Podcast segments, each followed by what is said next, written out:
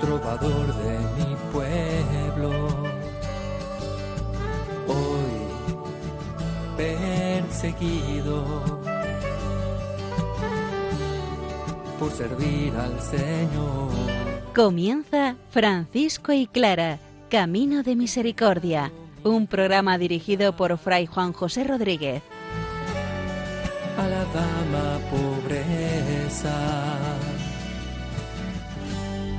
para poder estar más cerca de Dios. Yo, Clara.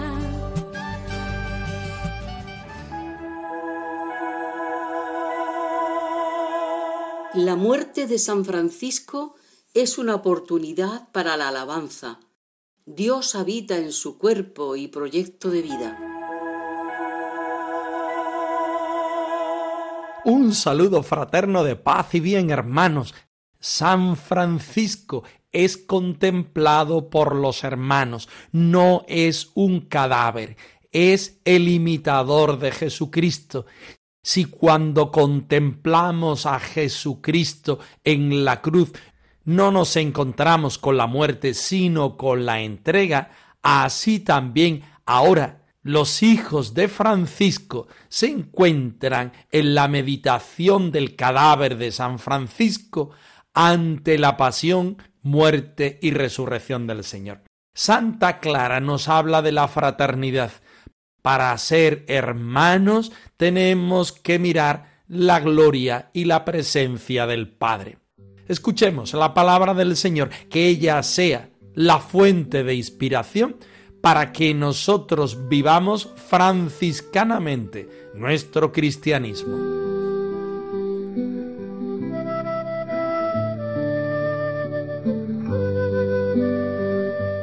Del Salmo 145 Alabaré al Señor con toda mi alma, alabaré al Señor mientras yo viva, cantaré himnos a mi Dios mientras exista. No pongáis vuestra confianza en hombres importantes, en simples hombres que no pueden salvar.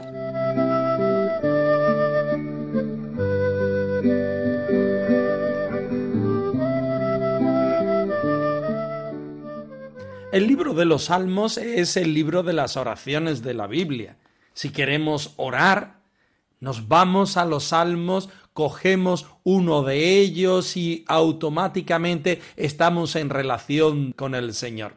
Tenemos salmos que nos invitan al perdón, tenemos salmos con los cuales nos sentimos dentro del pueblo de Israel, tenemos salmos que nos ayudan a vivir la vida cotidiana, la vida litúrgica, pero sobre todo, una vez que van evolucionando los salmos, se convierten en oraciones de alabanza.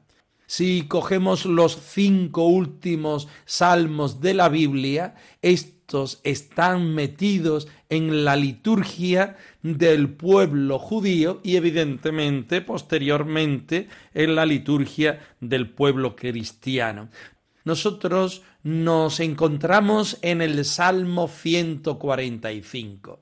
Es un salmo de alabanza, de bendición al Señor. Los judíos lo rezan para unirse al Señor en el comienzo de su jornada, para sentirse en comunión con el Señor, estando en la presencia del pueblo orante.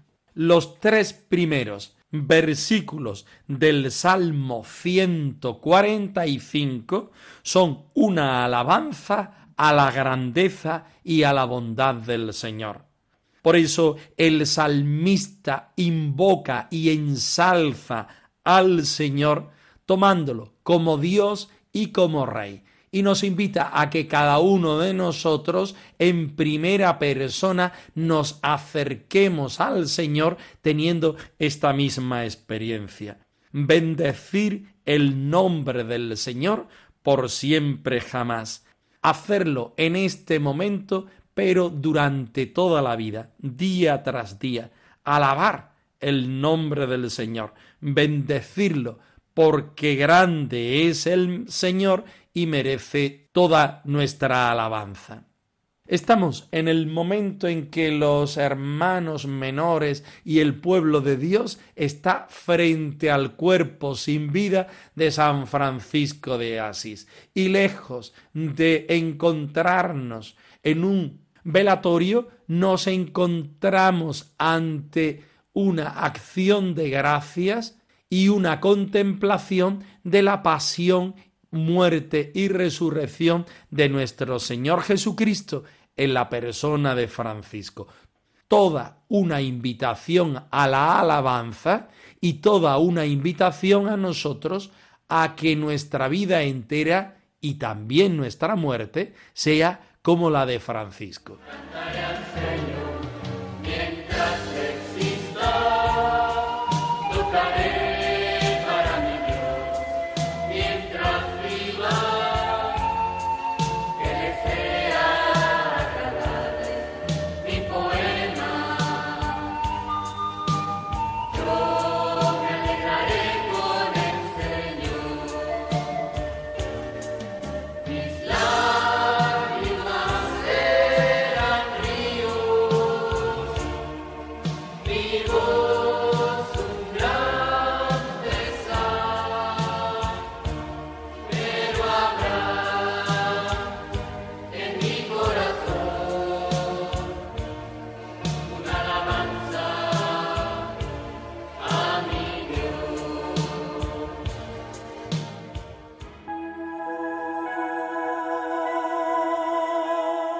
Francisco muestra lo que ha vivido siempre.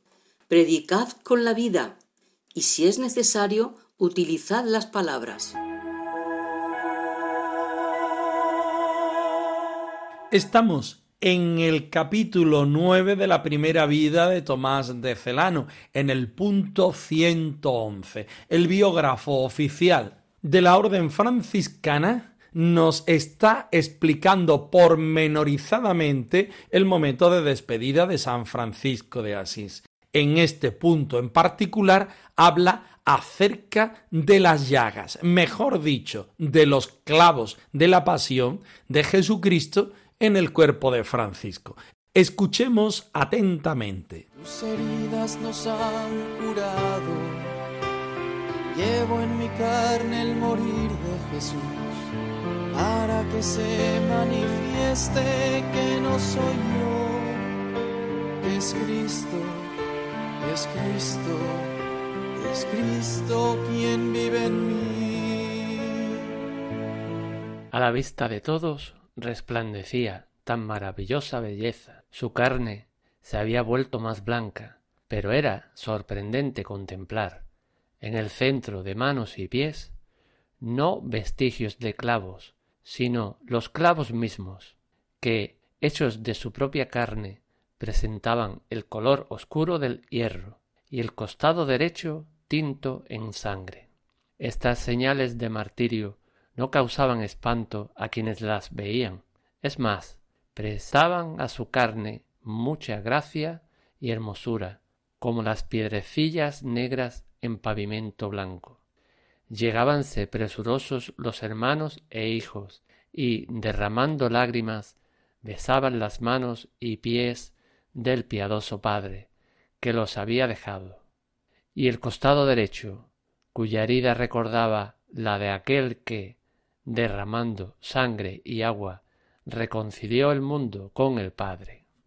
Muy honrada se sentía la gente, no sólo aquellos a quienes era dado el besar, sino también los que no podían más que ver las sagradas llagas de Jesucristo que San Francisco llevaba en su cuerpo. ¿Quién ante semejante espectáculo había de darse al llanto y no más bien al gozo? Y si llorase, ¿no serían lágrimas de alegrías más que de dolor? ¿Quién podría tener un pecho tan de hierro que no rompiera en gemidos? ¿O quién podría tener un corazón tan de piedra que no se abriese a la compunción, que no ardiese en divino amor y que no llenase de buena voluntad? ¿Quién sería tan rudo, tan insensible que no llegara a comprender con toda claridad que un santo que había sido honrado con don tan singular en la tierra iba a ser ensalzado con inefable gloria en los cielos. Tus heridas nos han curado. Llevo en mi carne el morir de Jesús para que se manifieste que no soy yo, que es Cristo, que es Cristo, que es Cristo quien vive en mí. La primera reflexión que podemos hacer cuando estamos leyendo estos números de la vida de San Francisco es por qué el biógrafo se obstina en número a número ir explicando con todo lujo de detalles la muerte de San Francisco. Recordemos que la muerte de los santos es el día natalis, es la entrada en el cielo.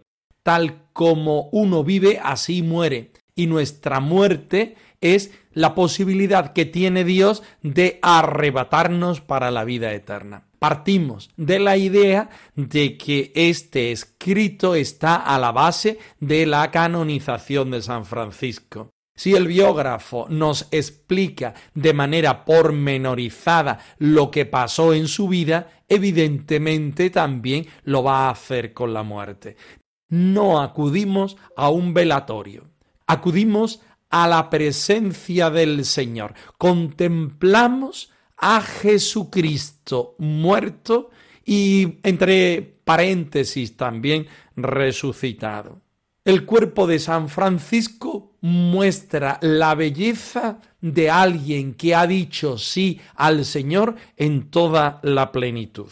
Y esto se transparenta incluso físicamente, porque su cuerpo no parecía el cuerpo de un difunto, sino que su cuerpo apunta ya a ese cuerpo glorioso de la Iglesia que reconocemos en el libro del Apocalipsis. La Iglesia va caminando hacia la vida eterna y aún con los vestigios de los clavos ya no habla Tomás de Celano de las heridas, de los estigmas, sino de los clavos. No se hace mención del hombre, sino que se hace mención de Jesucristo nuestro Señor. Sorprende que aquel que ha vivido el Evangelio y que se ha hecho Evangelio vivo y viviente, ahora es figura del resucitado. No hace el biógrafo mención del árbol seco, sino de la cruz de vida que entregando la existencia por completo se convierte en presencia del Señor crucificado, resucitado Francisco, cantaba alegre en las noches de Asís, mas ya no quiero cantar a Rolando ni las proezas del gran Amadís. Yo quiero ser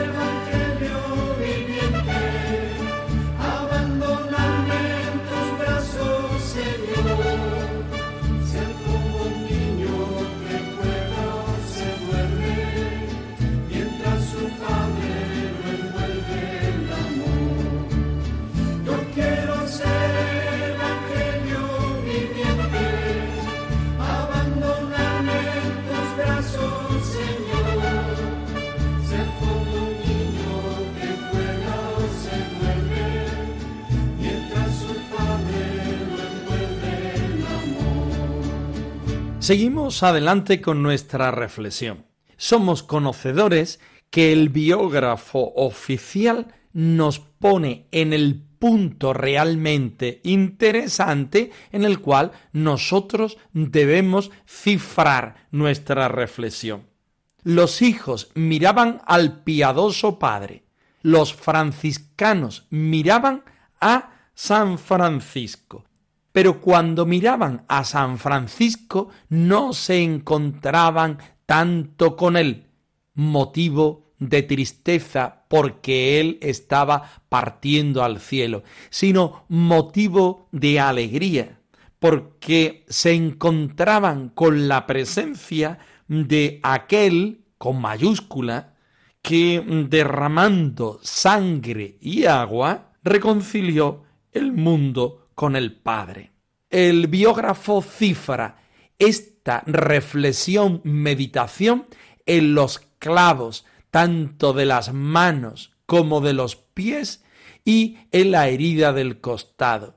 De ello está haciendo toda una catequesis y una invitación a nosotros a tener una vida según Dios, diciéndonos que es posible hacerlo porque San Francisco ha llegado hasta el final en su propósito y ha aprobado el examen con matrícula de honor. Acaba este punto con un montón de preguntas que no se las hace solamente el biógrafo, también se la hicieron los hermanos allí presentes y nos la hace hoy a nosotros que nos acercamos ante el hecho del tránsito de San Francisco. Ante el espectáculo que supone ver a San Francisco sin vida no es más bien un gozo porque ha sido capaz de ser otro Jesucristo en la tierra? ¿No nos invita a cada uno de nosotros a vivir fielmente el Evangelio, aún más a ser Evangelio vivo y viviente? ¿No nos invita esta reflexión a vivir ardientemente el amor divino y a vivir la santa voluntad del Señor acerca de nuestra vida de modo total?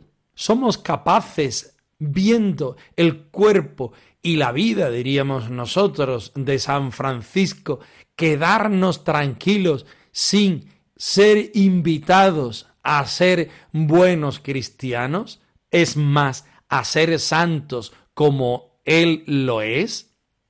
Ahí queda toda esa reflexión Ahí quedan todas estas preguntas. Ahora nos toca a nosotros responder con nuestra propia vida, entrega y misión.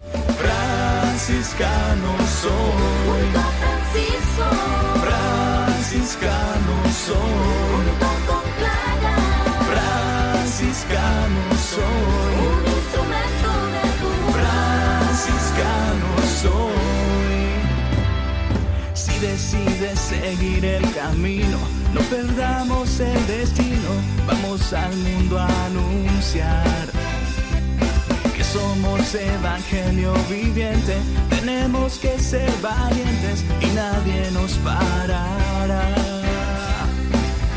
Comienza con lo necesario, continúa lo posible y lo imposible logrará.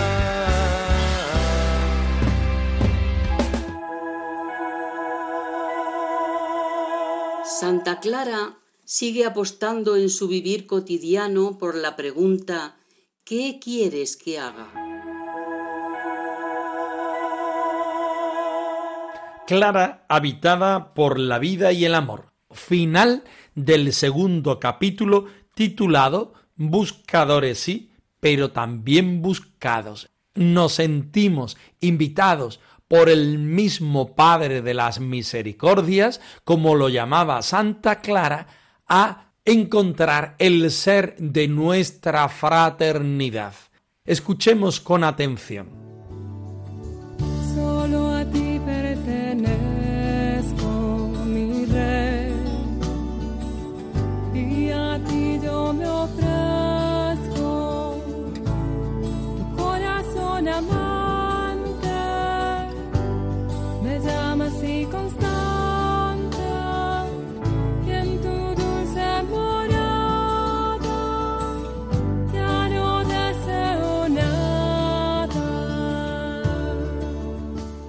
El Padre nos ha creado para vivir una relación única con Jesús, gracias al Espíritu que nos alienta y nos lanza a construir una gran familia donde todos somos hermanos. para amar con pasión a cada persona conocida o desconocida. Somos para los demás en su nombre. Clara vivió apasionadamente con Dios en fervor de toda la humanidad. Sabremos abrir nuevos caminos para ayudarnos en esta bella historia trenzada de búsquedas y encuentros. Contamos con lo más importante, la bendición de Dios. Ojalá seamos también bendición unos para otros.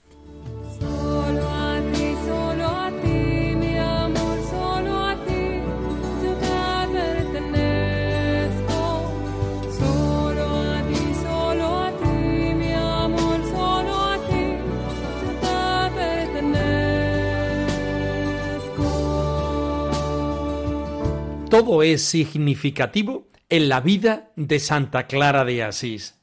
Ella es la eterna buscadora junto con Francisco de el Señor Jesucristo, que lo entiende de una manera grande como el esposo de su vida. Buscadora de Dios totalmente, pero en ese camino de búsqueda se da cuenta clara que es encontrada por el Señor. La experiencia de Dios se hace presente dentro de su ser, de su vida y de su proyecto. Queda arrebatada por la presencia del Padre de las Misericordias, queda alumbrada, enamorada y consagrada con la persona del Señor Jesucristo, el esposo, por medio de la fuerza, de la presencia y de la gracia del Espíritu Santo. El corazón de Clara es un corazón inquieto, que busca y que encuentra, que crea y recrea, que es capaz de seguir los pasos del Señor respondiendo a lo que previamente el Señor pone en su corazón en continua búsqueda, pero también en continua experiencia de encuentro con el Señor. Como los grandes elegidos de la historia, Clara es sostenida por el amor y la certeza de la fe. Por eso su vida es una aventura gozosa de encuentro con el Señor. Por eso ella se convierte para nosotros como testigo del Señor en la vida cotidiana, maestra de contemplación y de cómo ponernos delante del Señor para encontrar el sentido de nuestra vida. Encuentro con el Señor como sorpresa infinita, como regalo inmerecido, como gozo desbordante, que se produce en el yo quiero, Señor, pero me doy cuenta de el que quiere de verdad eres tú, fijando los ojos en el Señor, pero dándose cuenta de que el Señor te mira, te ama primero, sintiendo el gozo del encuentro del Señor, pero haciendo posible que este encuentro llegue a la vida cotidiana en la fraternidad, siendo hermanos menores. Al final de este capítulo segundo somos conscientes de que el Padre de las Misericordias, el Padre Dios, el que vive una relación única con su Hijo Jesucristo, gracias al Espíritu Santo, nos hace familia porque también nosotros podemos meternos dentro de esta vivencia trinitaria construimos la familia de Dios en la medida en que somos conscientes de ese amor en nuestra vida cotidiana. Clara nos enseña a vivir en el Señor. Clara nos enseña a ser personas llenas totalmente del Señor. Clara vive apasionadamente la experiencia del Señor y nos dice a cada uno de nosotros que es posible que también nosotros tengamos esta experiencia.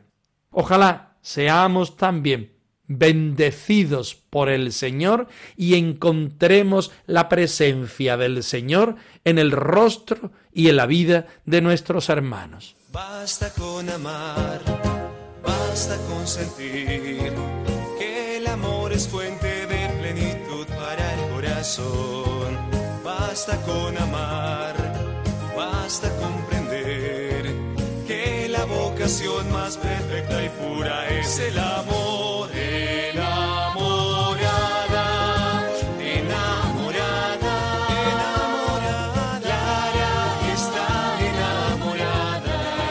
Francisco y Clara, arroba radiomaria.es. Os dejamos la dirección de nuestro correo electrónico por si queréis poneros en contacto con nosotros en algún momento. Nosotros nos despedimos, no sin antes ofreceros la bendición del Señor, resucitado al más puro estilo franciscano. Que el Señor os conceda la paz y el bien, hermanos. Por servir al Señor. Han escuchado en Radio María Francisco y Clara, Camino de Misericordia, un programa dirigido por Fray Juan José Rodríguez. a la dama pobreza para poder estar más cerca de Dios. Yo